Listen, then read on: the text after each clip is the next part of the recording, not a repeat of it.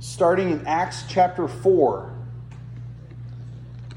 And when we left, Peter and John were going into the temple courts day after day. All the believers were going into the temple courts day after day. And they were gathering and they were praying together. And they were celebrating the favor of all the people.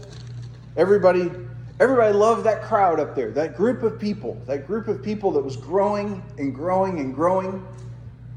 And they healed this guy that had been lame since birth. So this guy has never walked. He's never walked in his whole life. He's been a beggar. Um, probably people have carried him to the uh, various gates of the temple, various parts of the temple, his whole life, where he would beg and then carry him home at night um, he's been there for 40 years, so a lot of people have known him and recognized him. And, you know, uh, think about somebody that you've known for 40 years, or maybe five. Uh, think about somebody that you've known for a really long time. And maybe you haven't even seen them for a really long time. You don't even know if they're still alive, wherever they are but you would kind of recognize them and you'd kind of be like, hey, wait a minute. I recognize you. That's so and so. I think that's so and so, right? You have those conversations? Well, that's how this guy is. He would be at the gate. Um, it's almost kind of like the people that you see around town that are holding the God bless, give what you can money, where you're like, I've seen that guy. How's that guy out here? I've seen him at Target. Now he's on the west side at this place, and you recognize him. You kind of know this guy was known 40 years of just sitting outside the gate in Jerusalem and people walking by and he couldn't walk and you know maybe people talked to him maybe people knew his name. And he got healed. And he got healed and he could stand up and it says that he jumped around and he was celebrating. And now this is like wow this is an amazing work of power and all the people, they remember this guy Jesus. They, they're familiar. It's only been a few months since Jesus was crucified and, and rumored to be raised from the dead. It wasn't even a whole year ago that people saw Jesus working miracles. But Jesus died and he is gone. But this group that was following Jesus, there's still miracles happening. What? Wait, no. How could this be? So they throw Peter and John in jail. It's not uh, you're on lockup because you did something bad. It's we need to inspect you and we need to ask you questions, but it's too close to uh, shut down time right now, and we're all about ready to go home. So we're going to lock you up and keep you in jail so that tomorrow morning, when we all come back to work, we can really question you. And that was kind of how it worked. Uh, the, the funny thing that you, you can appreciate just for a little bit is that it was illegal to have a trial at night. And that's why it's so messed up when you read about Jesus being tried and how they take him from house to house overnight. Every time they took him from one house to another, they shouldn't have even left that house at night, much less taken him to another place to have a trial. There's only one place where they should have a trial, and they don't even go to that spot while they're trying him at nighttime.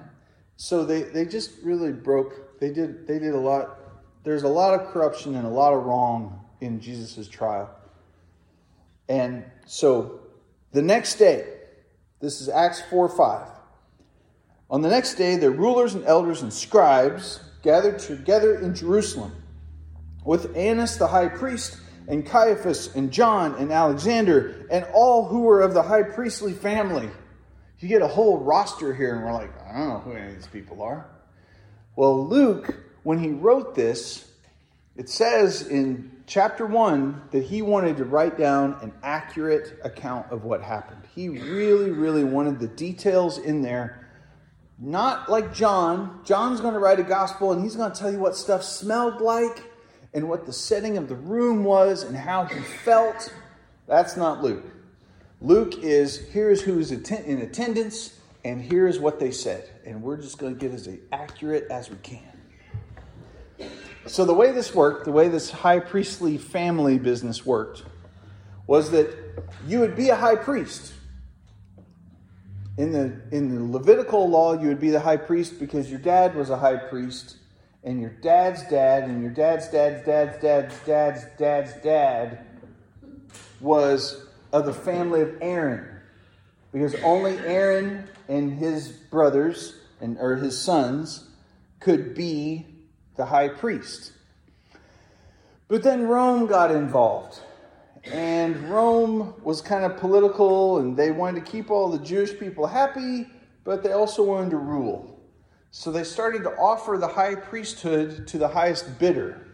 And it was corrupt and it was all messed up. And there's something like 30 high priests from 60 BC to 30, 30 or 40 AD. So, like in 100 years, they had like 30 high priests.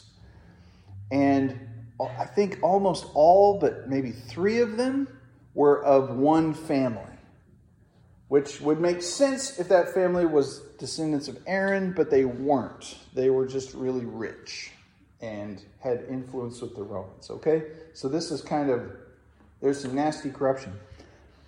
So then when you aren't the high priest anymore, and now, oh, well, you know, high priest, we need somebody else to be the high priest now, it'll be my brother but I'm going to tell my brother what to do. And so you kind of get this whole group of the guy that used to be the high priest still has a whole lot of say and a whole lot of influence. So when they bring the high priest together, you don't get the high priest, you get Annas, Caiaphas, John, Alexander, and all who were of the high priestly family. So the other thing you have to know about these guys is that they were Sadducees. And you remember there were Pharisees who were rigorous about the law. There were Sadducees who did not believe in a resurrection from the dead. And so I hope you can start to see how this is playing out that the guys that are in charge don't believe in a resurrection. And you've got some dudes that healed somebody and they say, well, so let's see what happens. They set them all in the midst. So these guys would all, all this high priestly family, there's like 70 of them in, the, in this council of the Sanhedrin. And in the middle, they put James, or not James, Peter and John. When they set them in their midst, they asked them, By what power or by what name did you do this? So basically, what they're trying to get Peter and John to do is to blaspheme. If they can get them to say that they are worshiping any God besides Yahweh, then they have permission to put these guys out, maybe to kill them. Not, they don't really have authority to kill, but they can find a way to get it done. So they want these guys to say some name besides Yahweh so that they'll blaspheme and they can kill. By what power what name did you do this? Then Peter, filled with the Holy Spirit, said to them, rulers of the people and elders. Awesome. So, Peter, right from the get go, you can tell he is not trying to hide anything. He is not ashamed. He is not trying to figure out what's the fastest way. How can I just chill everybody out and get out of here fast? Uh, there would be an audience, there would be people watching. So, if you wanted to learn more about the law and you wanted to learn more about God's ways, you would come and listen to what the Sanhedrin would discuss and decide upon. You would go listen to, you can you can go online and you can watch court cases right now of all kinds of courts all over the United States and you can see how courts work. If you wanted to learn how the law would be, you know, if you wanted to be a rabbi, you could come and sit. So there's a crowd here. And Peter, with no fear and no, I'm trying to get out of this, he just comes out.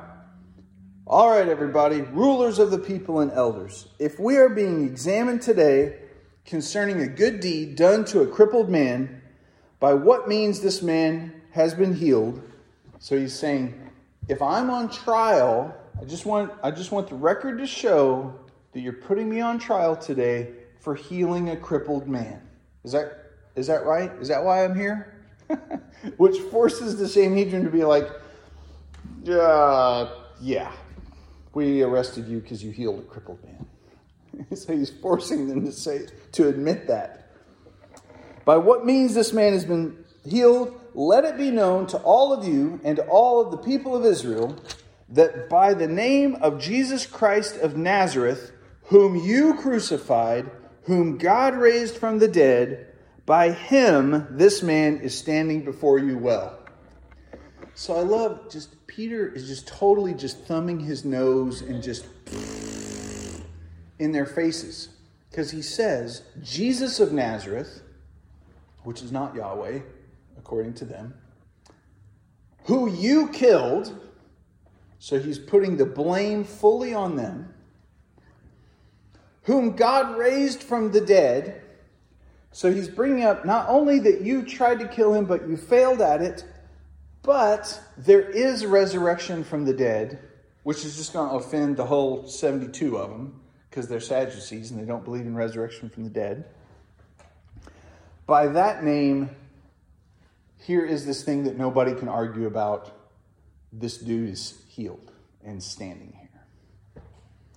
This Jesus is the stone that was rejected by you, the builders, which has become the cornerstone. Okay, so this is spoken of in Isaiah. He's, he's kind of paraphrasing Isaiah and he's referring to Isaiah, where Isaiah talked about there, the, the builders would be building and they would reject a stone and because they didn't like the way that stone fit in fit into what they were building but that stone would go on to be the capstone and the main most important stone of the building.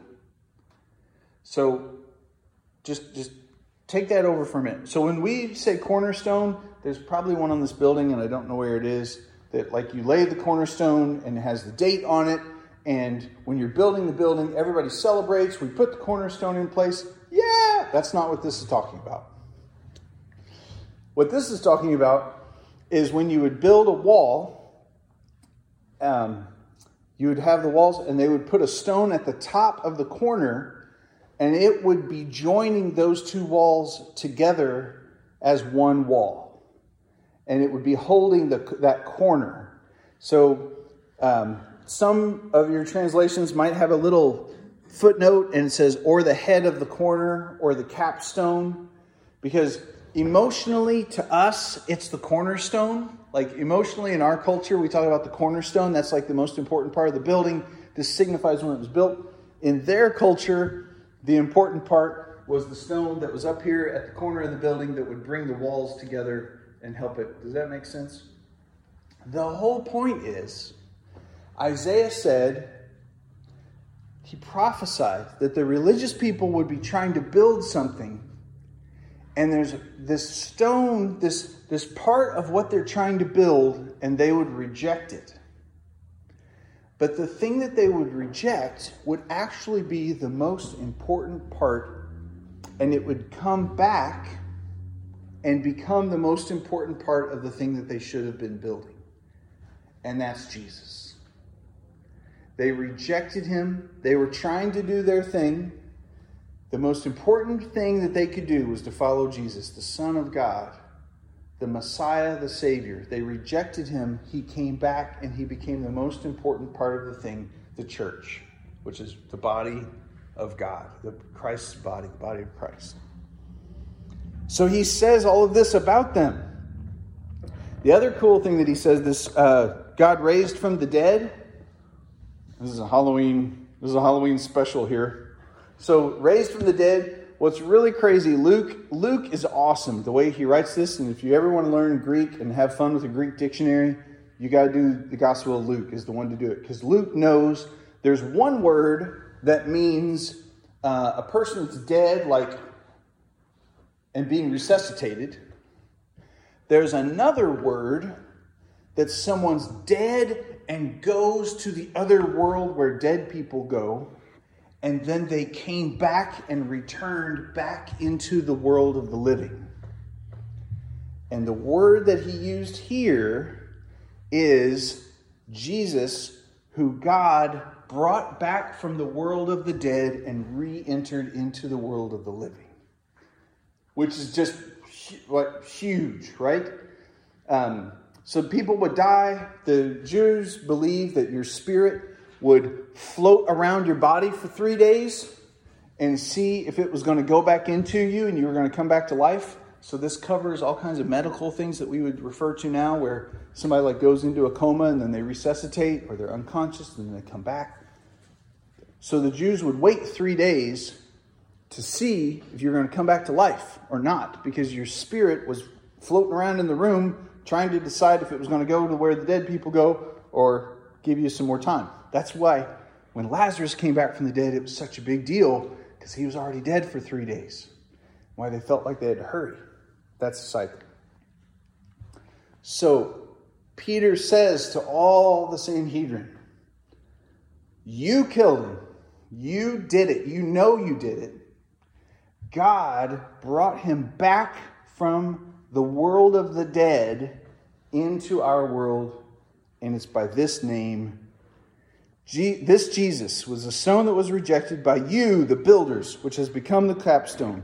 And there is salvation in no one else, for there is no other name under heaven given among men by which we may be saved. There is no other name. There is no other hope there's nothing else we can pray to, there's no one else we can ask, only Jesus. Peter just said all that. Okay, Peter is like, uh, he's not from Boonville. He's not even from Chandler. Like, he's from Warwick County, right? Like, Peter is not from any educated, knowledgeable place. The Sanhedrin, they're all Yale and Harvard. Like they got so many letters after their names, they got like more letters after their names than in their names. And Peter is just a fisherman that was with Jesus. And he has, in, in this day, um, think about times where you've been somewhere and have you ever thought, they're going to ask me to say something to this group? I'm going to have to, you know, get up. They're going to ask me to public speak. Um, there, there's some crazy statistic that people would rather die than speak in public. Like, they just don't want to get up in front of people and talk. In this day, it was worse. Like, you really had to be trained to get up in front of people and speak. And here's Peter, and he gets up and he gives this awesome speech, and he's, you know, bringing in all these things, and he's quoting Isaiah. When Peter was with Jesus, Peter never quoted Isaiah. Like, that's not in any of the Gospels. All of a sudden, um, if if you get confidence in the Holy Spirit, get confidence in the Holy Spirit and how much these guys quote scripture in Acts that they didn't quote scripture when they were with Jesus. Before the Holy Spirit came, they there's a lot of stuff they didn't get.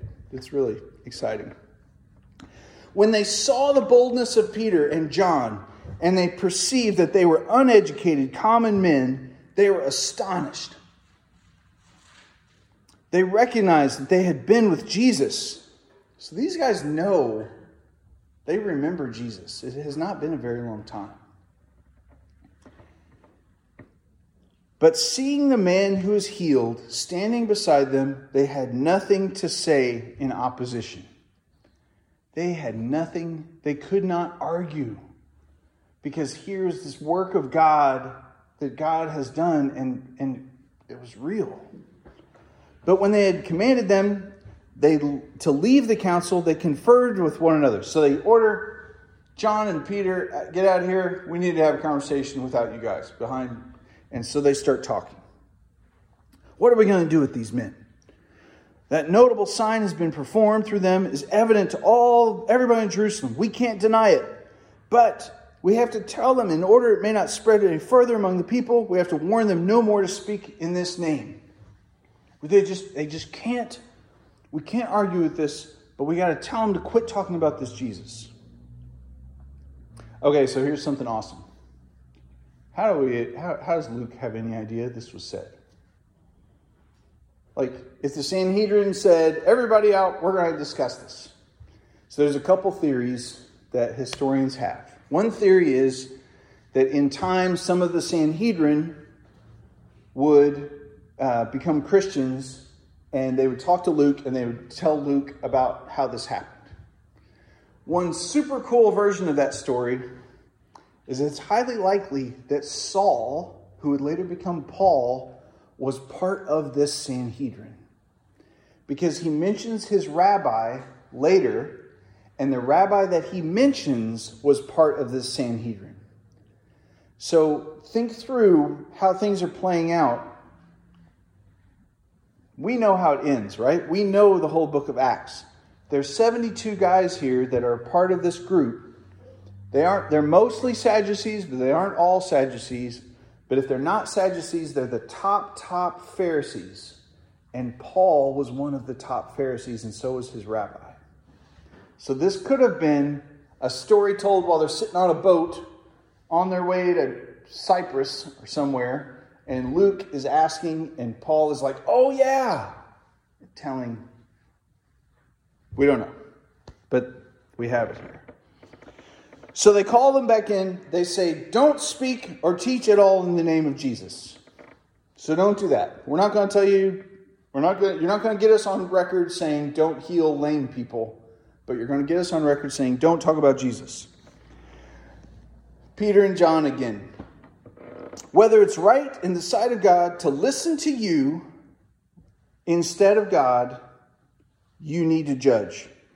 For we can't but help but talk about what we have seen and heard. so Peter basically says, It's up to you whether we obey. You judge for yourself whether you think we should serve God or not, because we can't help but talk about it. We can't help but talk about what Jesus has done. We can't help but when we see somebody that God is having mercy on to work and have an act of mercy and heal that person. When they had further threatened them, they let them go because they had no way to punish them. Because all the people were praising God for what had happened. So all the people that are watching are praising God for what Peter and John have done, and the Sanhedrin doesn't want to get on their bad side. It says, For the man who this sign of healing was performed was more than 40 years old. So, when we were doing training on how to be missionaries in countries that where it's illegal to be a missionary, or countries that are closed where you can't you can't uh, it's against the law for people to convert to Christianity. We we had training on okay, so how do you live in a place like that? And one of the things the guy said, he said, you'll probably go and you'll probably work for a charity and you'll work for a charity and you'll be some aid or you'll you'll benefit the people somehow. And you have just under 3 years to make the people of that place so dependent on you that when the government wants to kick you out the government is the bad guy and not you. And so this guy told the story of sure enough he was in North Africa and they were doing medical help for people and helping them with all these medical needs. And from first aid all the way up to like bigger levels of, of doctors and nurses and all this stuff. And the government wanted to kick them out of the country. The government said you're christians you're converting people you can't be here anymore. And so this guy he said he said remember how bold peter was? This guy that ran this organization he said all right that's fine. Do you want to tell the 500,000 women and orphans that we help every year that you're kicking us out? Or do you want us to tell the 500,000 women and orphans that we help every year that you're kicking us out? And they said, You can stay. How awesome is that, right?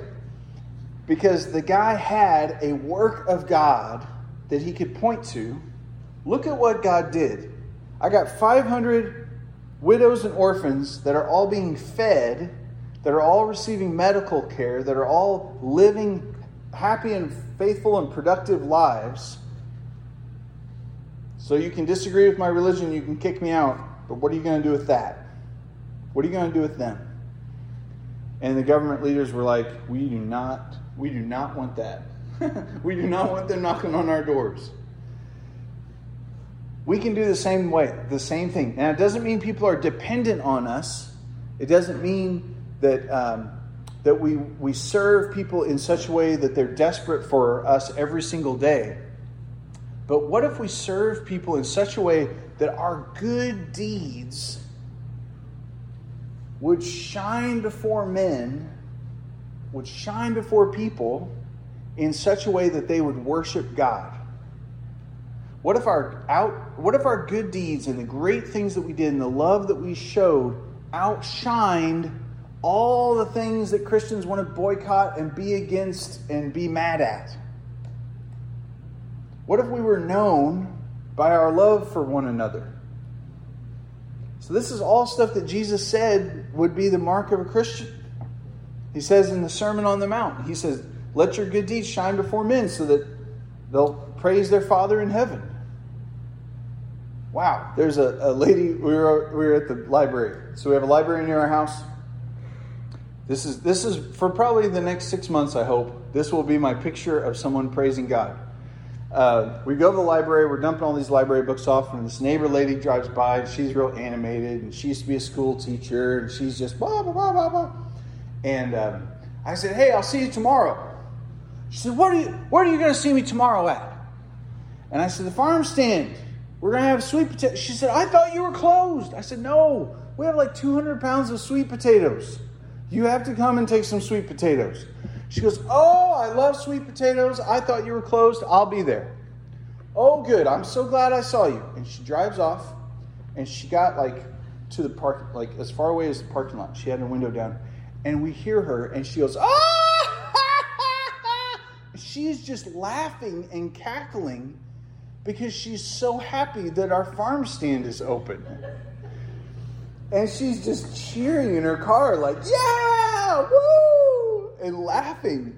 And then, of course, yesterday she shows up, she pulls up, she goes, I'm so glad you have sweet potatoes. And she's just carrying on the whole time she's walking. She's just, like I said, she's real animated and.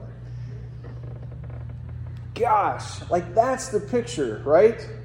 May we do stuff that people would see the stuff that we do and praise God.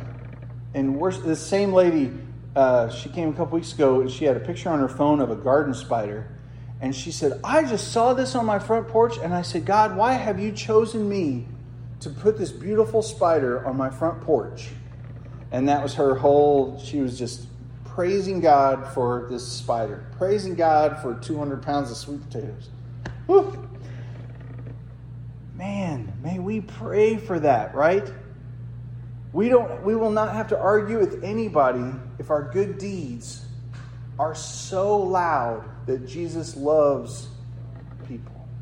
That Jesus is reaching out to you. He wants to forgive your sin. He wants to take away your shame. He wants to relieve you of your guilt. So much. May our, may our works be that loud. So, in that vein, look at what happens next. Peter and John, they go home, they go back, and the people pray. They were released, they went to their friends, they said what everybody happened. When they heard it, they lifted their voices together to God, and they prayed, Woe is me, Lord, the world hates us, and they won't let us have church. No, they didn't.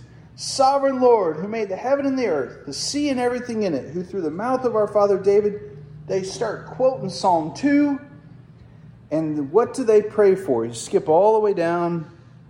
Gosh, they interpret Psalm 2. Verse 29 Now, Lord, look upon their threats.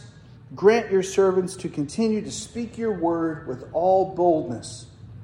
While you stretch out your hand to heal, and signs and wonders are performed through the name of your servant, your holy servant Jesus. They prayed for boldness. Lord, we've just been threatened within an inch of our life to never talk about Jesus again. Give us boldness to worship Jesus and to proclaim his name and to do his mighty works. Help, help us to not be afraid of anything. I'll give you some homework. I'm not going to go into it now because I talked about other stuff too much. But they quote Psalm 2. And look up Psalm 2. And when you read, it's the whole thing of whenever they quote the Old Testament and the New Testament, Go look it up and look at the context of it. Because when they pray Psalm 2, you can almost see Peter pointing his finger at the Sanhedrin, saying, You crucified Jesus, but God raised him from the dead and will win. I mean, it's it's the, the little excerpt here is great, but when you read all of Psalm 2, you're like, okay, they got really bold really fast.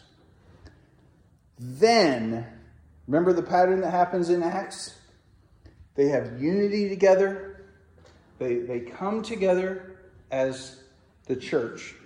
They pray together and they worship God, and then miracles happen. And this will happen over and over. This happened in Pentecost, this happened earlier. They come together, they worship God, and then there's an earthquake, you guys.